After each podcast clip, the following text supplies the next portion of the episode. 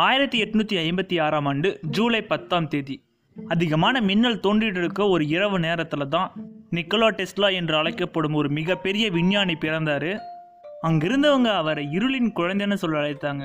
ஆனால் அதற்கு டெஸ்லாவோட அம்மா இவன் வெளிச்சத்தை உருவாக்க போகிற ஒரு குழந்தைன்னு சொல்லி சொன்னாங்க.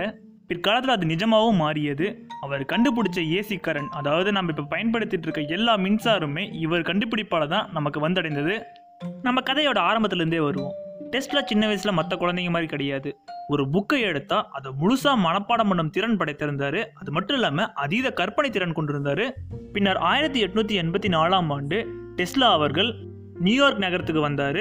நியூயார்க் வந்த இவர் எடிசன் கம்பெனியில் வேலைக்கு இருந்தார். எடிசன் அவர்கள் தன்னிடம் வேலைக்கு வரவங்களோட திறமையை சோதித்து பார்ப்பாரு. அந்த மாதிரி டெஸ்லாவோட திறமையை சோதித்து பார்க்க ஒரு சோதனையை வைத்தார். அது கூடவே இதை நீ வெற்றிகரமாக செஞ்சு முடித்தா நான் உனக்கு ஐம்பதாயிரம் டாலர் தரப்போகிறதாகவும் எடிசன் வாக்களித்திருந்தார். இவன் கஷ்டப்பட்டு அதை கண்டுபிடிச்சாரு. ஆனால் எடிசன் சொன்ன மாதிரி எந்த ஒரு பணத்தையுமே தரல. இதனால் டெஸ்லா ரொம்பவே மனமுடைந்துட்டாரு. பின்ன டெஸ்லா அவர்கள் ஏசி பவர் சிஸ்டம் தான் தயாரிக்க ஆரம்பித்தார் கண்டுபிடித்ததுக்கான சரியான அங்கீகாரம் டெஸ்லா அவர்களுக்கு கிடைக்கவில்லை. அதனால் அவர் வேலை செஞ்ச எல்லா வேலையும் விட்டுட்டு சாதாரண வேலைகளை செய்ய ஆரம்பிச்சிட்டாரு. பின்ன டெஸ்லா அவர்களின் திறமையை பற்றி ஜார்ஜ் வெஸ்டிங் ஹவுஸ்னு சொல்கிறப்படுற ஒருவருக்கு தெரிய வந்தது. இவர் டெஸ்லாவோட எல்லா கண்டுபிடிப்புகளையும் ஊக்குவித்தார். இதன் மூலமாக டெஸ்லா அவர்கள் பல கண்டுபிடிப்புகள் பல ஆராய்ச்சிகளை செய்ய தொடங்கிட்டாரு. அந்த சமயத்தில் டெஸ்லாவோட ஏசி கரண்டா இல்லை எடிசனோட டிசி கரண்டான்னு சொல்லி பல பிரச்சனைகள் போயிட்டு இருந்தது எடிசன் அவர்கள் டெஸ்லாவோட இந்த ஏசி கரண்ட் ரொம்பவே ஆபத்தானது இது மனிதர்களை கொல்லக்கூடும் இது நமக்கு ஆபத்தான ஒன்றுன்னு சொல்லி பல இடத்துல பேச ஆரம்பித்தார் ஆனால் டெஸ்லா அவர்கள் இது எதையுமே பெருசாக எடுக்கல. தன்னோட வேலையை மட்டும்தான் சரியாக பார்த்துட்டு இருந்தாரு.